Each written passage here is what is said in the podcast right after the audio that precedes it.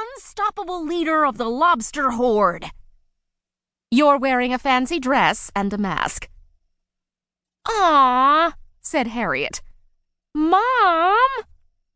Don't mom me, young lady. This is your chance to meet some nice young princes without terrifying them. Harriet groaned, her visions of Genghis prawn slipping away.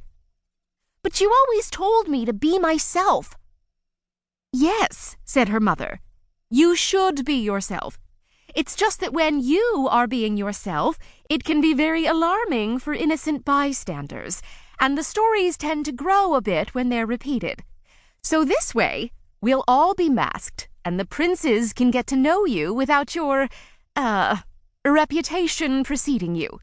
And if you hit it off with some nice young prince, by the time of the unmasking, the stories won't matter at all. Harriet felt that on some level this was completely wrong, but she also knew that there was no point in arguing when her mother had this look in her eye. Put this on.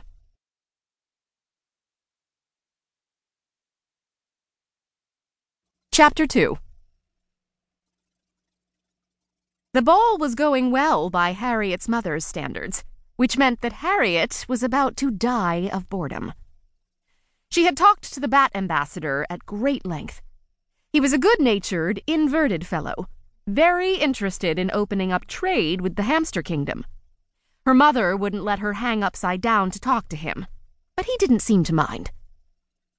Such a fascinating place, such hospitality, such quaint local customs. Is it true you can see with your ears? Can you teach me how? Alas, said the Bat Ambassador. I fear that sonar is a difficult skill to learn. He sipped his drink neatly, holding the glass right way up, and took a bite of a bug canapé. And would you truly wish to sit and practice clinking at a very high pitch when you could be dancing with princes? Absolutely, said Harriet. One hundred percent, no question. The ambassador laughed. There were, in fact, three princes at the ball whom Harriet knew already. Their names were Archibald, Bastian, and Caldwell, and Harriet thought of them as Princes A, B, and C. She recognized them at once in spite of the masks. No one else had that same air of bored superiority. She detested the princes cordially because she had asked them for help long ago when the hamster kingdom had been trapped under a spell of sleep, and they had laughed at her. Her mother insisted on the cordial part. Harriet would have preferred to detest them actively, possibly with screaming, but since their parents ruled neighboring kingdoms, this was not considered diplomatic. Harriet had been pretending that they did not exist all night. This was known in royal circles as giving them the cut direct. Unfortunately, they hadn't noticed her, which is known in royal circles as being oblivious. Her mother showed up to talk to the Bat Ambassador. Harriet slouched off, looking for someone to talk to. Eventually, she saw the only prince she really liked her best friend Wilbur, who was lurking near the punch bowl.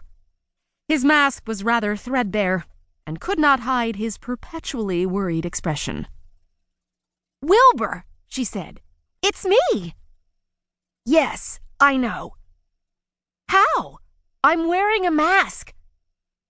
You're wandering around the ballroom like you're looking for an excuse to start a brawl. That doesn't mean anything, said Harriet.